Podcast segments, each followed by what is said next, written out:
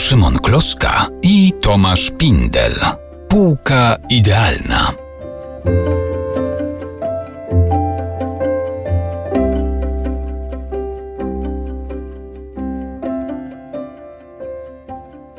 No dobrze, stoimy znowu przed e, półką idealną, na którą ty przyniosłeś dość dużą ilość tomów. Nie no, siedem.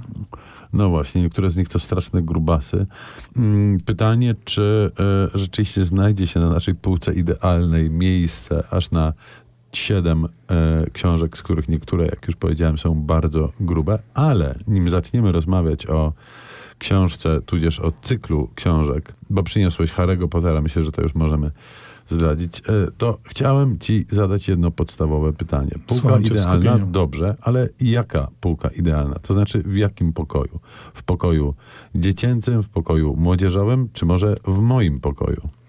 Słuchaj, więc wydaje mi się, że tak, pierwsze dwa tomy postawimy w dziecięcym, trzeci gdzieś tak po drodze do młodzieżowego, y, ale potem już od piątego to spokojnie możesz ustawić w swoim. Znaczy rzeczywiście, jeśli przyniosłem tutaj Harry'ego Pottera w całości, y, słynny cykl J.K. Rowling, y, no można powiedzieć, że to absolutnie oczywisty wybór, ale jednak czytany jest głównie jako literatura dziecięco-młodzieżowa i słusznie, bo to jest literatura dziecięco-młodzieżowa, ale wydaje mi się, że... Mm, to jest książka, którą przeczytać można, znaczy warto, przynajmniej z dwóch punktów widzenia. Po pierwsze, dlatego, że no generalnie warto wiedzieć, co się dzieje. No jednak jeżeli te miliony ludzi na świecie po, pochłonęły i zafascynowały się Harrym Potterem, no to z jakiegoś powodu, więc tak jakby, prawda, kulturoznawczo, literaturoznawczo możemy za to przeczytać, ale po drugie myślę, że warto. Ja zupełnie niedawno y, y, skończyłem, przeczytałem po prostu sobie całościowo cykl, wcześniej gdzieś tam go skubnąłem, coś tam słyszałem jakiegoś audiobooka, przeczytałem kiedyś jakiś tam tom jeden czy drugi, ale trochę zazdrościłem czytelnikom, y, choćby mojej córce, która jest absolutną y, Potterofanką,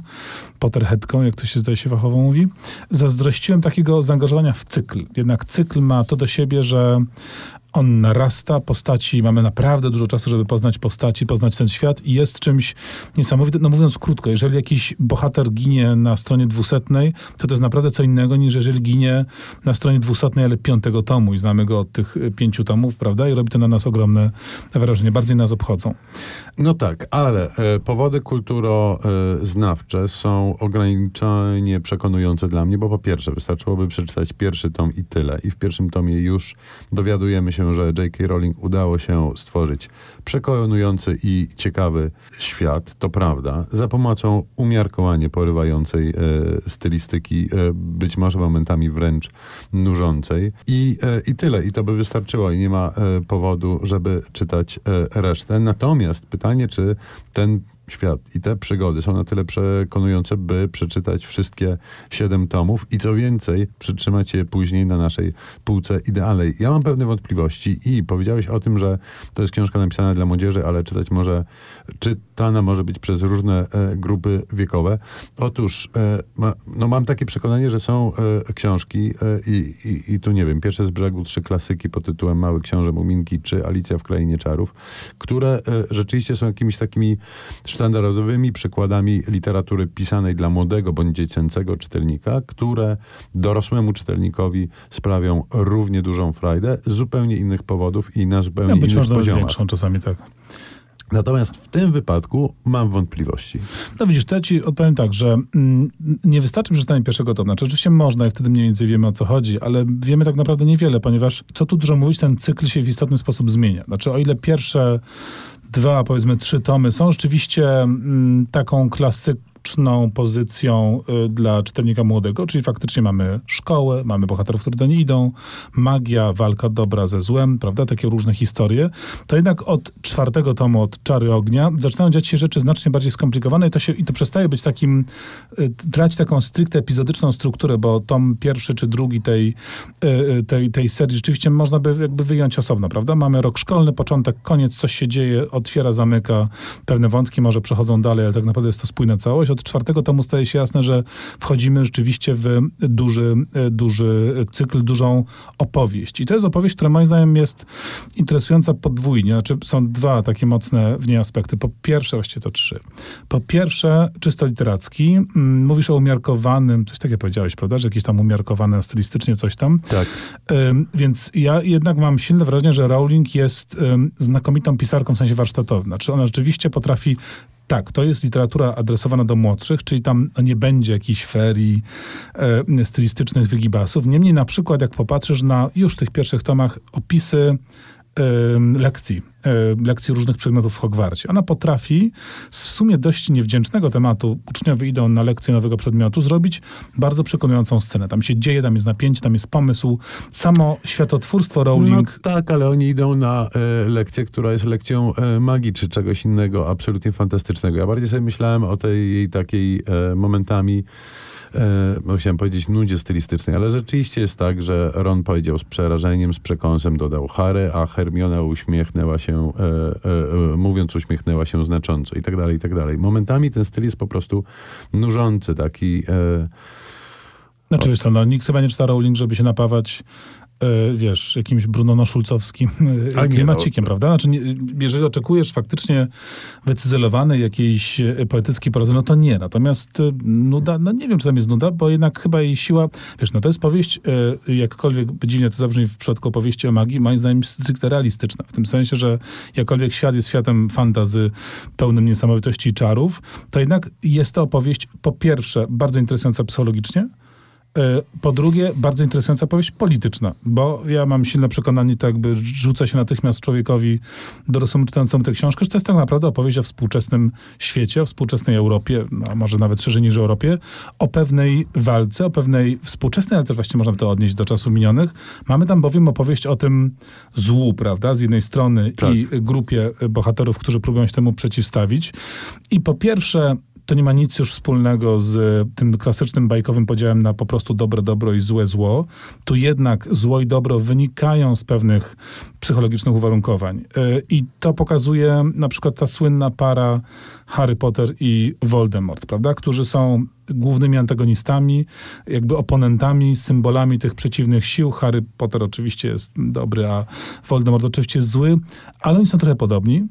Oni mają pewne, pewne wspólne tło, obydwaj wychodzą z bardzo trudnego dzieciństwa, straty, takich psychologicznych, uwarunkowań, no tak, ale idą w inną stronę. Obydwaj są przełamani, bo o Harrym Potterze można powiedzieć sporo dość przykrych i, i On i bywa strasznie bywa straszny, bywa niewdzięczny, bywa nieprzyjemny dla przyjaciół i tak dalej, i tak dalej. To rzeczywiście jest, no, no ale też trudno, żeby współcześnie pisana literatura proponowała postacie, które są mniej złożone. No, wiesz co, ale myślę, że literatura rzadko, nawet nie tylko dla dzieci, tylko dla dorosłych, również rzadko proponuje aż tak złożone postacie. Tu rzeczywiście dużo się dzieje, co więcej, ciekawa jest właśnie ta paralela, czyli jakby, jakby, jakby sobie przemyślisz, zobaczysz, dlaczego jeden poszedł w jedną stronę, a drugi w drugą, no to kwestia chociażby właśnie przyjaciół jest to ogromnie istotna i wydaje mi się, że tam jest taki bardzo sensowny i ciekawy i to nie tylko atrakcyjny dla dzieci ładunek y, pewnej takiej mądrości życiowej. Dobra, to nie jest odkrycie Ameryki oczywiście, ale rzeczywiście bardzo solidne pokazanie e, tego, jak sobie radzić w życiu, prawda? Jakby co jest, jakie są wartości, jaki jest człowiek, jakim być może i co, co może osiągnąć. Więc ten element psychologiczny i chyba to jest właśnie to, co niepokoiło niektórych krytyków, no bo wiemy, że Harry Potter w pewnych kręgach e, e, atakowany był za jakąś właśnie nieprawomyślność i w ogóle e, złe rzeczy. Nie sądzę, żeby chodziło o magię, no bo magia pojawia się w każdej bajce. Pewnie właśnie chodzi o to taką bliskość dobra i zła, które umówmy się, rzeczywiście często potrafią być bliskie. Więc w tym sensie wydaje mi się, że to jest powieść bardzo, bardzo porządnie psychologicznie, bardzo ciekawie poprowadzona. Ale drugi, który mnie jeszcze bardziej fascynuje wątek, to jest właśnie ta, ta, ten wątek polityczny. Czyli może nie wątek, tylko, tylko jakiś kontekst. W tym sensie, że widzimy, jak zło powoli, powoli przenika. Znaczy najpierw gdzieś tam widnieje jako pamięć, prawda? Kiedyś był Lord Voldemort, który zrobił wiele złego, ale to już minęło. Zapomnijmy o tym, ale lepiej nie mówmy jego imienia. Potem Niektórzy twierdzą, że się pojawił, ale ogromna większość to neguje. Nie chce do tego wracać, prawda? Wypieramy. Taki ta atmosfera gęstnieje. Atmosfera gęstnieje, gęstnieje, gęstnieje, i potem pojawia się taka grupa bardzo nieprzyjemnych postaci. Tutaj Dolores Umbridge jest e, e, taka chwilowa dyrektorka szkoły, jest tego takim ucieleśnieniem, czyli ludzi, którzy e, nie służą złu, no nie, nie, nie, nie pozostają na, na usługach e, tej, tej, tej czarnej mocy, ale są tymi tak zwanymi pożytecznymi idiotami, czyli tymi, którzy negując, uciszając tych, którzy alarmują, tak naprawdę pozwalają temu złu y, nadchodzić. I wreszcie pojawiają się ci, którzy złu służą z różnych przyczyn bezpośrednio, ale także często służą mu dlatego, że muszą, że zostali do tego przymuszeni. Czyli ta, ta, ta ta, ta psychologiczna różnorodność także tu jest zachowana. Więc czy to przyłożysz do, nie wiem, do narodzin nazizmu czy faszyzmu w Europie, czy możesz to przyłożyć do pewnych współczesnych, dość niepokojących tendencji światowych, okazuje się, że ta książka bardzo ciekawie pokazuje proces e, pewnej zmiany ideologicznej i pewnych konsekwencji, jakie to niesie, i pewnych postaw. To jest naprawdę Tak. bardzo celnie e, e, podpatrzone. Jest to rzeczywiście trafny opis tego, jak potwory wyłażą z nory i dlaczego i kto im w tym może pomóc. Natomiast nie chciałem jeszcze, no bo e, co, ja tu gram ewidentnie taką rolę czepiacza w tym wypadku. Natomiast Adwokata Voldemorta. Adwokata Voldemorta, tak. Natomiast przyczepiłbym się jeszcze e, jednej rzeczy. Co ty myślisz o takich e, wątkach obocznych, czyli drugo- czy trzecioplanowych wręcz postaciach, które są nie do końca uzasadnione ani fabularnie, mm, ani mam wrażenie w żaden inny sposób, czy, czy nawet wątki oboczne. No, Te, te, te opisy Quidditcha, pamiętam, po prostu mnie dobijały. To znaczy sam pomysł, że pojawia się gra, no bo wiadomo, jest szkoła, są inne lekcje, więc musi być inny sport, ale tego Quidditcha miałem wrażenie potem po prostu tak strasznie dużo. I była to dla mnie taka straszna mo- mordęga. Ale się chyba trochę czepiasz. Znaczy, Quidditch się pojawia, ale też y, chyba bardziej na początku niż, niż później. Później to dużo mówiąc, nasi bohaterowie nie mają czasu na jakieś gry sportowe, zajmują się czym innym. On się pojawia, rzeczywiście y, budząc różnego rodzaju emocje. Mm, Wiesz, że jakoś tam wielkim emocji, wielkim fanem sportowej literatury nie jestem, ale przyznam, że chyba jedyną książką, nie, drugą w historii mojego czytelnictwa o sporcie była właśnie książka Quidditch przez wieki, którą dodatkowo napisała J.K. Rowling i uzupełniłem sobie pewną wiedzę. Nie, no to jest po prostu taki element, wiesz, na czymś ta młodzież żyje. Znaczy ten Quidditch jest istotny fabularnie, jak najbardziej. W tym sensie, że dobra, latają na tych miotłach i grają i możesz powiedzieć, że to cię nudzi.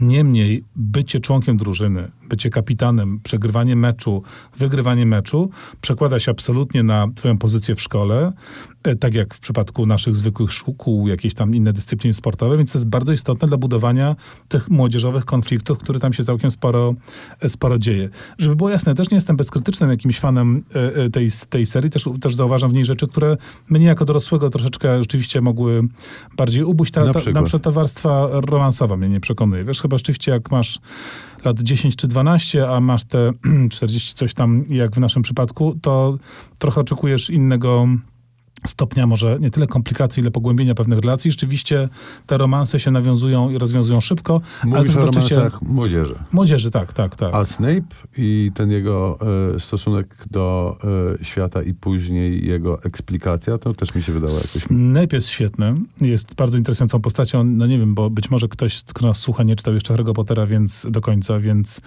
może nie, za, nie wmówmy za dużo, ale Snape jest jedną z tych postaci. W ogóle trzeba powiedzieć właśnie to, dobrze mi naprowadzić na postaci, bo postaci są mocnym punktem tej, tej historii. Ich ewolucja, znaczy tego, tego cyklu, ich ewolucja i pogłębienie. Są tam pewne, pewne postacie, które na przykład, no nie wiem, też żeby nie powiedzieć za dużo, ale ciotka Harry'ego Pottera, którą cały czas widzimy jako totalną jędzę i zołzę, która go prześladuje i czyni jego dzieciństwo jakimś koszmarem, jest taką, takim satyrycznym portrecikiem y, y, y, średniej klasy brytyjskiej. W finalnych partiach dowiadujemy się o niej pewnych rzeczy, które kompletnie zmieniają jej wizerunek. I nagle okazuje się, że ta taka jednowymiarowa, śmieszna jędza jest zupełnie kim innym, jest postacią w sumie tragiczną. Ze Snape'em jest podobnie, y, to oczywiście przeczuwamy nieco, nieco szybciej, ale jest tam cała, czy w sumie z Dumbledorem, który jest też takim niezmiernie Tak. szlachetnym, bardzo dobrym i takim właśnie symbolem, taką opoką tej pozytywnej strony, też okazują się, wychodzą pewne rzeczy, które sprawiają, że zaczynamy się zastanawiać, wątpić, dyskutować. Tak, tak samo czynią oczywiście bohaterowie tej powieści. I to też mi się bardzo podoba. Znaczy ta, ta ewolucja i to pewnie właśnie ta, ten rozmach sagi na to, na, to, na to pozwala. Ewolucja postaci. To, że czytelnik zdaje sobie sprawę, że to wszystko nie jest takie czarno-biało, jednowymiarowe. Rzeczywiście bardzo wiele tam się, tam się dzieje. Ja na przykład, no nie wiem, po przeczytaniu tej, tej sagi jestem w stanie chętnie dyskutować o tych postaciach na przykład z innymi, bo no, my ich znamy, po tych, po tych paru tysiącach stron e, e, cyklu rzeczywiście wiemy, jacy oni są i te losy nas rzeczywiście obchodzą. To też jest taka przyjemność dodatkowość, takiego głębokiego wejścia, e, zaprzyjaźnienia się z, z pewnymi bohaterami pewnego świata. No dobrze, ja nie jestem do końca przekonany. Chyba na swojej idealnej półce miejsca na Harry'ego Pottera nie znajdę. Natomiast umówmy się tak, że ty trzymaj siedem tomów u siebie i jak mnie najdzie ochota, to zajrzę i pożyczę. Dobrze, tylko musisz koniecznie wyjść poza pierwsze tomy wtedy dopiero zobaczysz, co tam się dzieje. Dobrze, czyli jak, czyli niech to będzie e, e, końcową rekomendacją. Jak już czytać, to nie tylko jedynkę, tylko przynajmniej kilka pierwszych tomów. No, no, siedem pierwszych tomów powiedzmy. No To właśnie. załatwi sprawę. No dobrze. To czytamy. Harry'ego Pottera.